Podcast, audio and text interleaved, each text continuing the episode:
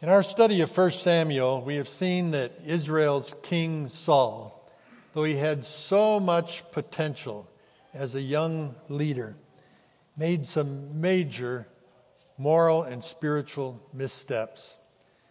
In our text today, we're going to see that he literally crashes and burns. I think it's important for us to realize that spiritual failure rarely happens in an instant. No one ever wakes up some morning and says, I think I'll become an apostate. We're going to observe that spiritual defection is almost always accompanied by slow but discernible steps. In our scripture text today, we're going to observe a number of actions that Saul took that caused his godly mentor, Samuel, to abandon him and more importantly, caused God to remove him as king. See how many of these steps of failure you can spot as we read our text today, 1 Samuel 15.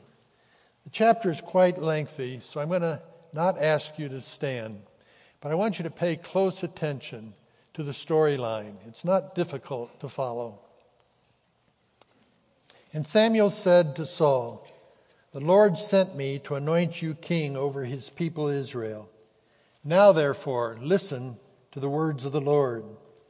Thus says the Lord of hosts I have noted what Amalek did to Israel in opposing them on the way when they came up out of Egypt. Now go and strike Amalek and devote to destruction all that they have. Do not spare them, but kill both man and woman child and infant, ox and sheep, camel and donkey. So Saul summoned the people and numbered them in Telaim, 200,000 men on foot and 10,000 men of Judah. And Saul came to the city of Amalek and lay in wait in the valley. Then Saul said to the Kenites, Go, depart, go down from among the Amalekites, lest I destroy you with them. For you showed kindness to all the people of Israel when they came up out of Egypt. So the Kenites departed from among the Amalekites. And Saul defeated the Amalekites from Havilah as far as Shur, which is east of Egypt. And he took Agag, the king of the Amalekites, alive, and devoted to destruction all the people with the edge of the sword. But Saul and the people spared Agag and the best of the sheep and of the oxen and of the fattened calves and the lambs, and all that was good, and would not utterly destroy them. All that was despised and worthless they devoted to destruction. The word of the Lord came to Samuel I regret that I have made Saul king, for he has turned back from following me and has not performed my commandments. And Samuel was angry and he cried to the Lord all night. And Samuel rose early to meet Saul in the morning. And it was told Samuel, Saul came to Carmel, and behold, he set up a monument for himself, and turned and passed on and went to Gilgal. And Samuel came to Saul, and Saul said to him, Blessed be you to the Lord. I have performed the commandment of the Lord. And Samuel said, what then is this bleating of the sheep in my ears and the lowing of the oxen that I hear? Saul said, They have brought them from the Amalekites, for the people spared the best of the sheep and of the oxen to sacrifice them to the Lord your God, and the rest we have devoted to destruction. Then Samuel said to Saul, Stop. I will tell you what the Lord said to me this night. And he said to him, Speak. And Samuel said, Though you are little in your own eyes, you are not the head of the tribes. Are you not the head of the tribes of Israel? The Lord anointed you king over Israel. And the Lord sent you on a mission and said, Go, devote to destruction the sinners, the Amalekites, and fight against them until they are consumed. Why then did you not obey the voice of the Lord? Why did you pounce on the spoil? And do what was evil in the sight of the Lord. And Saul said to Samuel, I have obeyed the voice of the Lord. I have gone on the mission on which the Lord sent me. I have brought Agag, the king of Amalek, and I have devoted the Amalekites to destruction. But the people took of the spoil, sheep and oxen, the best of the things devoted to destruction, to sacrifice to the Lord your God in Gilgal. And Samuel said, Has the Lord as great delight in burnt offerings and sacrifices as in obeying the voice of the Lord? Behold, to obey is better than sacrifice, and to listen than the fat of rams. For rebellion is as the sin of divination, and presumption is as iniquity and idolatry. Because you have rejected the word of the Lord, he has also rejected you from being king. Saul said to Samuel, I have sinned, for I have transgressed the commandment of the Lord and your words, because I feared the people and obeyed their voice. Now, therefore, please pardon my sin and return with me that I may worship the Lord. And Samuel said to Saul, I will not return with you. For you have rejected the word of the Lord, and the Lord has rejected you from being king over Israel. As Samuel turned to go away, Saul seized the skirt of his robe, and it tore. And Samuel said to him, The Lord has torn the kingdom of Israel from you this day, and has given it to a neighbor of yours who is better than you. And also the glory of Israel will not lie or have regret, for he is not a man that he should have regret. Then he said, I have sinned. Yet honor me now before the elders of my people and before Israel, and re- return with me that I may bow before the Lord your God. So Samuel turned back after Saul, and Saul bowed before the Lord.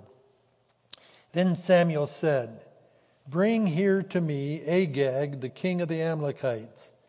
And Agag came to him cheerfully.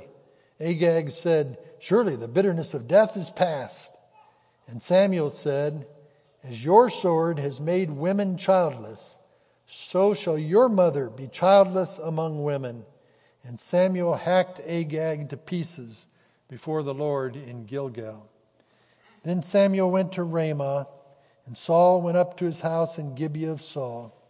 And Samuel did not see Saul again until the day of his death.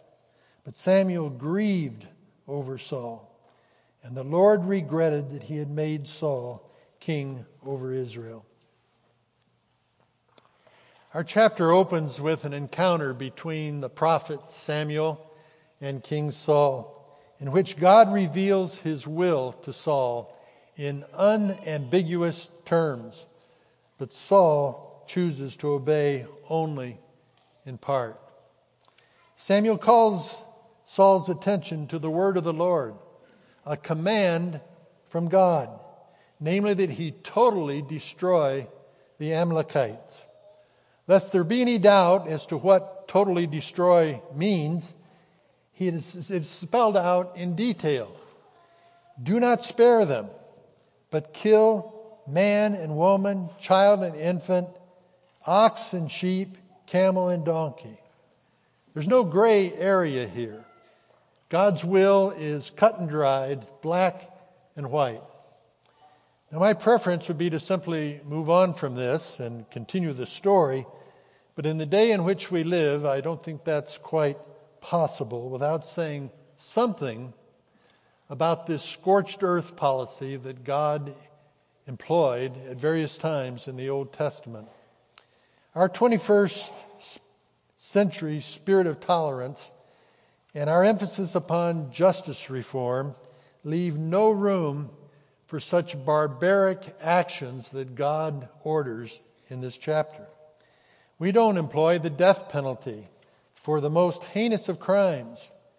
In fact, we seem to be reluctant to even incarcerate violent criminals. Yet here we find God consigning innocent men, women, and children to extermination People just trying to eke out a peaceful existence. What's going on here? Well, Amalek was by no means a peaceful or innocent people. In fact, they were totally perverted, a corrupt people practicing child sacrifice, sacred prostitution, and unmitigated violence. These people were the Taliban or the ISIS of the ancient Near East. As one writer put it, to modern ears, this sounds alarmingly like ethnic cleansing. This is not ethnic cleansing, it is ethical cleansing. Amalek was a grandson of Esau. His descendants had a long history of violent hostility towards the Israelites. In fact, when they were leaving Egypt, the Amalekites were the first group that opposed Israel and was a major threat to them. Because of that, God told Moses to write down a promise, and it was this I will utterly blot out the memory of Amalek from under heaven. Exodus 17 14. Hostilities toward Israel from this group continued in the book of Judges as they were conquering the land. Judges chapters 3, 6, and 7 all mention this hostility. 300 years have now passed. God has waited for centuries for these wicked people to fill up their rap sheet with all kinds of sinful behavior. He refused to act precipitously against them. His grace and mercy waited to see if they might repent of their sins and turn from their evil behavior. But they never did. Now, Judgment Day has arrived. But what about the animals God orders to be exterminated? I would assume the animals were included in the extermination to communicate that even the, possess- uh, the possessions of God's enemies sometimes can be tainted with sin. This is not unlike a statement in the book of Jude, verse 23, to the effect that some people are so wicked that we should hate even the clothes they wear. And that's in the New Testament, where God is supposed to be a God of love, even if He's a God of judgment in the Old Testament. But frankly, friends, there is much about God's love in both Testaments, and there's much about His judgment in both. By the way, if you object to God's judgment on the Amalekites, what are you going to do with a far greater judgment that is coming? which will make that one pale by comparison. In 2 Thessalonians 1, we read these words When the Lord Jesus is revealed from heaven in blazing fire with his powerful angels, he will punish those who do not know God and do not obey the gospel of our Lord Jesus Christ. They will be punished with everlasting destruction and shut out from the presence of the Lord and from the glory of his might on the day he comes to be glorified in his holy people. C.S. Lewis wrote concerning hell There is no doctrine which I would more willingly remove from Christianity than this, if it was in my power. But it has the full support of Scripture, and especially of our Lord's own words. It has always been held by Christendom, and it has the support of reason. Friends, God's judgment on sinful people only seems unreasonable when we minimize our sin and our violation of His revealed will. Now, as our story unfolds, we discover that Saul chooses to obey only part of what God commands. He starts off okay. He raises a huge army to fight the Amalekites. He warns the Kenites to escape, no doubt by Samuel's instructions, so that they don't become collateral damage in this major battle. For the Kenites had been kind to Israel during their Exodus wanderings. He then engages the Amalekites and defeats them totally. But he fails to do all that God commands. He eliminates everyone except Agag and the best of the animals. Why did Saul do this? Well, we're not told specifically, but I think it's safe to say that he thought that God's commands weren't entirely reasonable. Regarding Agag, I can see him, I can imagine him saying to himself, This man, Agag, he's a, he's a bad dude, and we probably ought, he deserves to die. But after all, I'm a king, and if I'm ever captured, I will be killed, so we're going to spare him. And regarding the animals, I can imagine him thinking, I just don't understand why we should eliminate such a fine agricultural asset. Let's keep the best. And we'll even sacrifice some of them to the Lord. Uh, that should satisfy Samuel, but it doesn't. While Saul is trying to justify his actions to Samuel, the prophet interrupts him. Stop, he says. I will tell you what the Lord told me last night. The Lord sent you on a mission, saying, Go, devote to destruction these sinners, the Amalekites, and fight against them until they are consumed. Why then did you not obey the word of the Lord? But Saul has the chutzpah to respond, But I did obey. He then recites the ways in which he did follow the instructions he was given, but he conveniently minimizes and rationalizes the ways in which he did not. God had said, Don't spare any of them. And Saul spared some of them. That, friends, is blatant disobedience. I wonder how often we substitute partial obedience for full obedience. Let's take an example that relates to us today as much as it did to them in Old Testament times. God commands us to abstain from all kinds of sexual immorality, both heterosexual and homosexual. Sexual activity is designed for marriage and limited to marriage. One man and one woman united until death separates them. The directions are unambiguous, but our culture scoffs at those directions. And even in the church, we find many trying to reinterpret and redefine God's standards for purity, rejecting those that don't seem reasonable. Entire denominations are doing that today as they reject biblical authority in favor of the culture's shifting sands of public opinion, ordaining clergy who advocate positions that directly contradict God's Word. This past week, I came across an article in which the writer said, The truth is, we'll likely see more churches and denominations adopt the revisionist view of sexuality. But over time, the bankruptcy of this position will be evident. The churches and denominations that have gone in this direction have cratered. I want you to pay special attention to this sentence. Marriage, and he means biblical marriage, is a load bearing wall in the house. You can't tear it down and keep the roof up. Marriage is a picture of the gospel, it is central.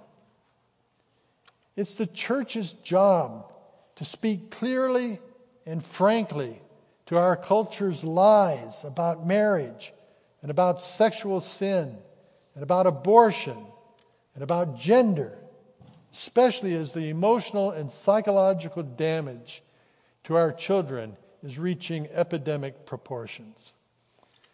At times, I know we get discouraged and wonder if the culture isn't winning this battle. When the state of Kansas, not far from the buckle of the Bible Belt, votes 60% to reject sensible restrictions on the killing of unborn children. Is there any hope for those of us who still care about God's commandments, including the commandment forbidding the taking of innocent human life. Yes, there is hope. Because when God offers a commandment, He also offers the resources we need to obey Him, as He did with Saul in killing the Amalekites. I don't say it's easy to keep God's commandments, but it is possible. And it's also necessary if one wants to avoid his discipline and to live life to the fullest. I said earlier that spiritual defection is rarely, if ever, the result of just one action or one event. Saul's failure to be completely obedient is really part and parcel of a much larger pattern of behavior. In fact, I would like to suggest that Saul's substitution of partial obedience for full obedience is accompanied by seven other dangerous substitutions. First of all, he substitutes pride for humility. You see the evidence of pride after his victory over the Amalekites. Samuel is ready to deliver God's judgment on Saul, but he has to find him first. In verse 12, he is told, Saul came to Carmel, and behold, he set up a monument for himself. The NIV reads, He has set up a monument in his own honor. Not in God's honor, mind you, but in his own honor. Contrast that with the humility with which Saul started his career as a leader. When Samuel first spoke to him back in chapter 9 about the fact that he might become king, he responded this way Am I not a Benjamite from the smallest tribe of Israel? And is, my, is not my clan the least of all the clans of Benjamin? Why do you say such a thing to me? And later, when Samuel tried to find Saul to inaugurate him as king, he was told that he has hidden himself among the baggage. Verse 22 of chapter 10. Saul doesn't have that problem anymore, problem of humility. He's begun to read his own press clippings and believe them. Secondly, he substitutes charisma for character. I see this between the lines in verse 13. When Samuel and Saul first meet after the victory over the Amalekites, Saul slaps the prophet on the back and says, What's up, Sam? Uh, God bless you, brother. Sure good to see you. Remember what you told me to do? I did it. And Samuel's response is classic. What then is this bleating of the sheep? that I hear, and the lowing of the oxen. Sometimes we try to cover up deficiency deficiencies in our character with a confident manner, a hail fellow, well met attitude. I've known people in church who seem to be on cloud nine spiritually every Sunday, only to find out later that moral cancer had eaten away everything but the surface. Charisma is no substitute for character. Thirdly, he substitutes blame and excuses for confession. In verse 15, Saul responds, The people spared the best of the sheep. In verse 21, the people took of the spoil, sheep and oxen. Where else have we heard this kind of rationalizing and blame shifting. The woman you gave me, she gave me the fruit of the tree, and I ate. Adam blamed Eve, Eve for it. And ultimately, he blamed God because he's the one who gave Eve to him. This blame shifting is already a pattern in Saul's life. Do you remember last week from chapter 13 when he was caught offering a sacrifice Contrary to God's command, he responded to Saul's, uh, Samuel's uh, uh, rebuke. When I saw that the men were scattering, and that you, Samuel, did not come when you said you would, I felt compelled to offer the burnt offering. It's your fault, Samuel. You made me do it. What a tragic thing when a person cannot acknowledge his sin, even when he's confronted with it clearly. Fourthly, he substitutes greed for gratitude. Look at Samuel's question in verse 19. Why did you pounce on the plunder? Saul saw fortune in sheep and cattle, perhaps enough to put him and his administration on easy street for years to come. And the thing is, he doesn't have to deprive anyone else from it because the alternative is to destroy it. All it takes is a little disobedience, and greed gets the best of him. The alternative to greed, of course, is gratitude for what God has provided. He promises to meet our needs and to even go beyond that. Remember what Jesus said? Seek ye first the kingdom of God, and all these things will be added unto you.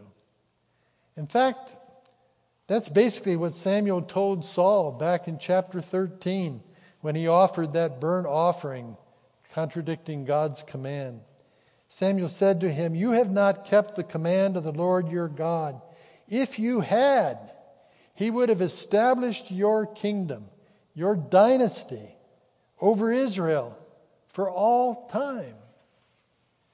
We do not have to employ greed. We can choose to be gracious, thankful, and show gratitude for what God has given us.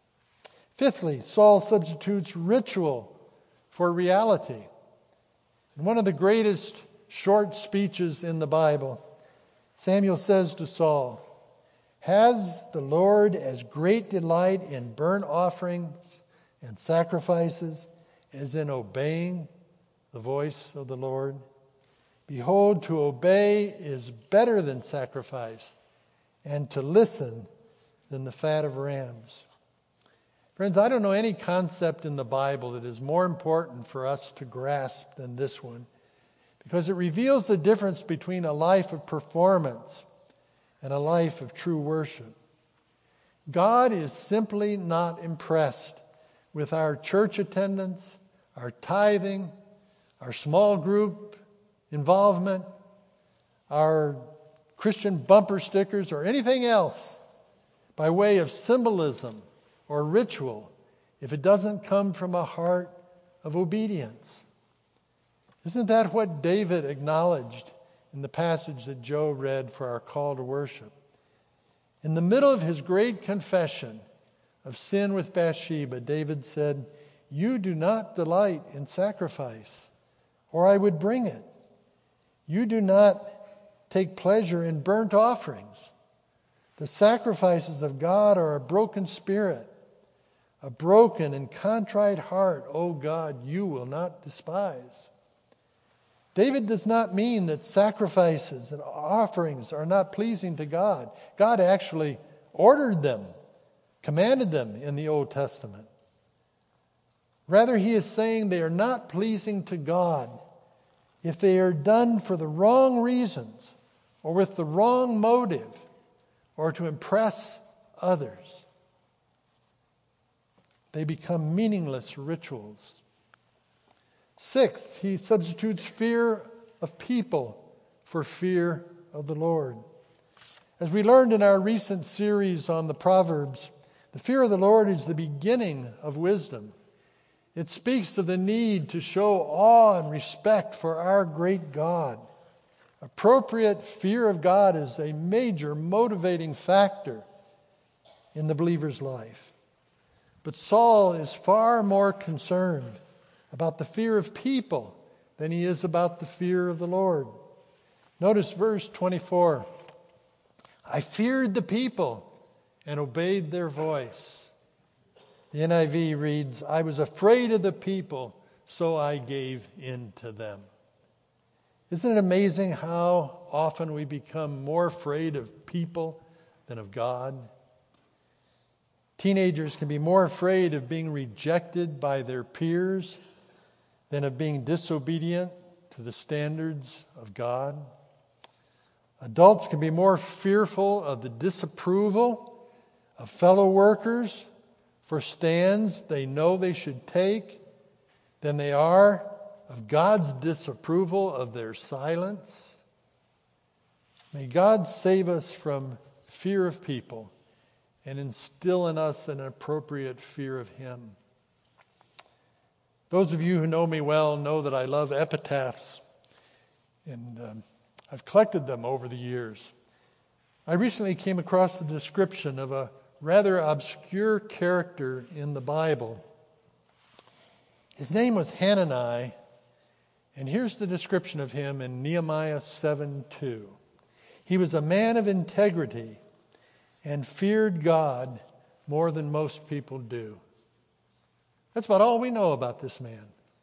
A man of integrity who feared God more than most people do. I like that epitaph. It doesn't fit Saul.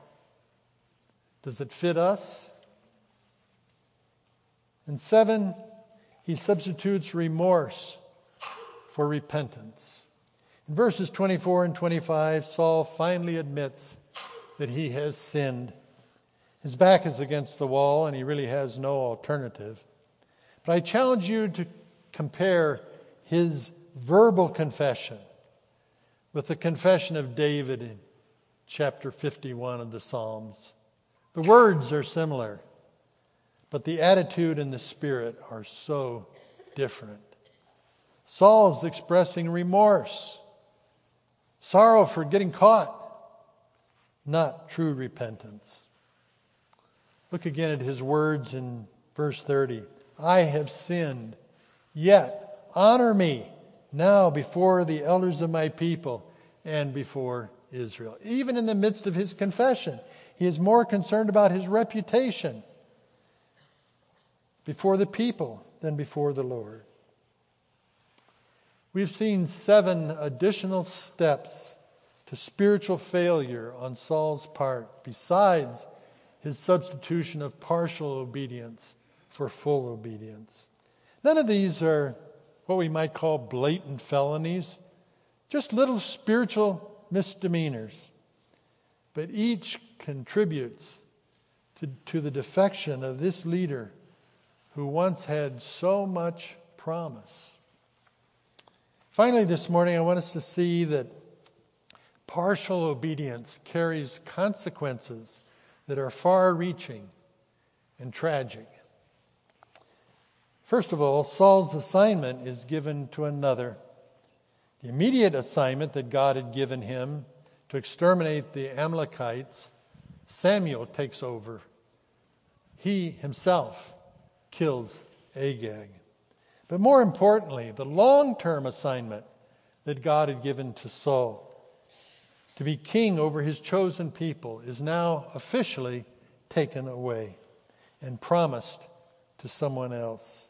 Verse 28 The Lord has torn the kingdom of Israel from you today and has given it to a neighbor of yours, one who is better than you, which probably means one who is more obedient to, than you and has a greater heart for God. That turned out, of course, to be David.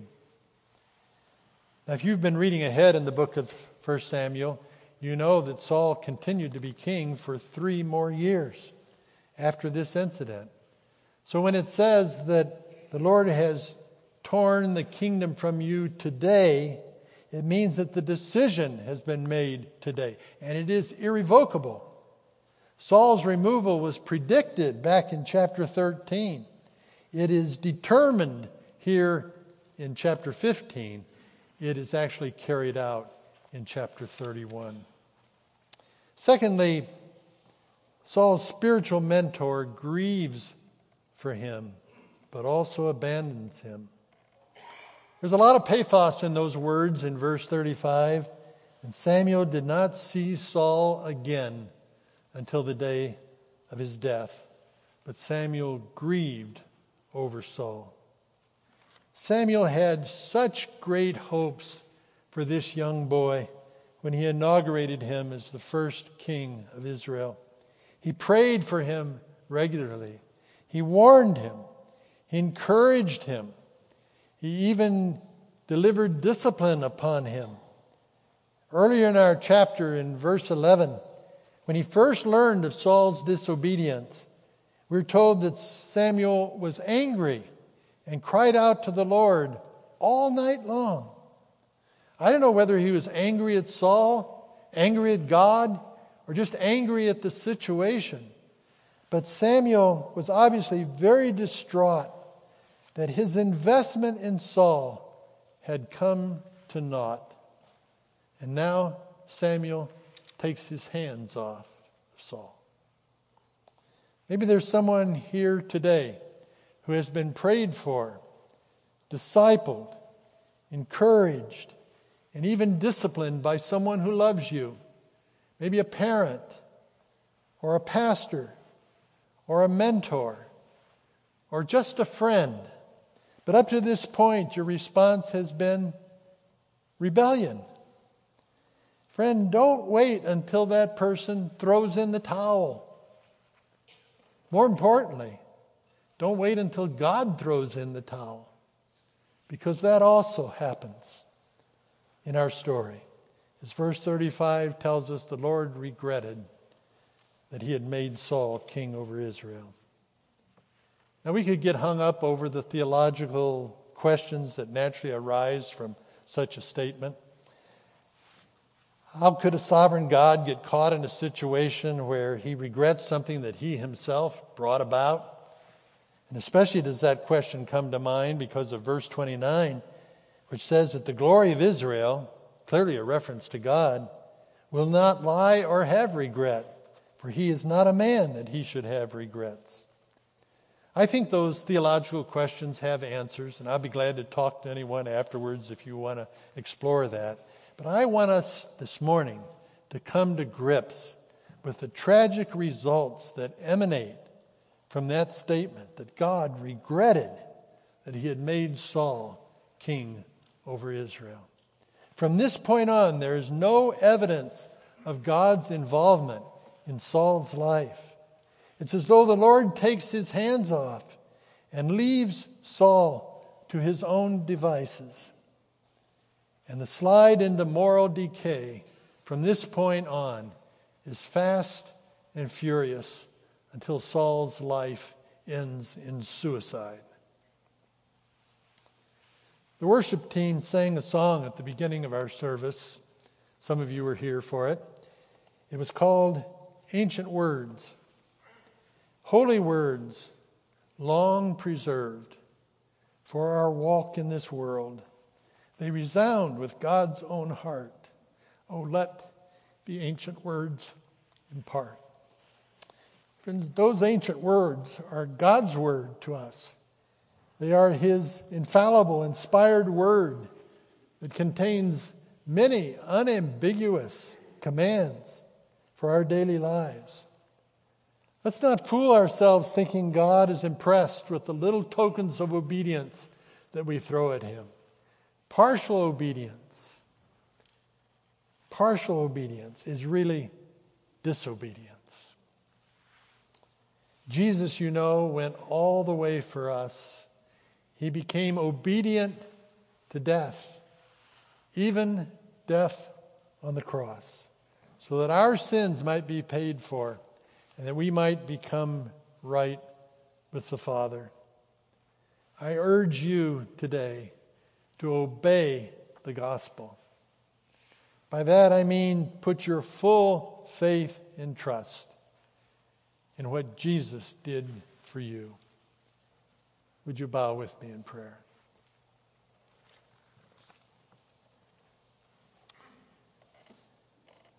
Father, we are told in 1 Corinthians 10 that these Old Testament accounts were written down as warnings for us on whom the fulfillment of the ages has come. So if you think you are standing firm, be careful that you don't fall. May we internalize these lessons so that we don't experience the spiritual defection of Saul ourselves. Help us to respond to your warnings with complete obedience. In Jesus' name we pray.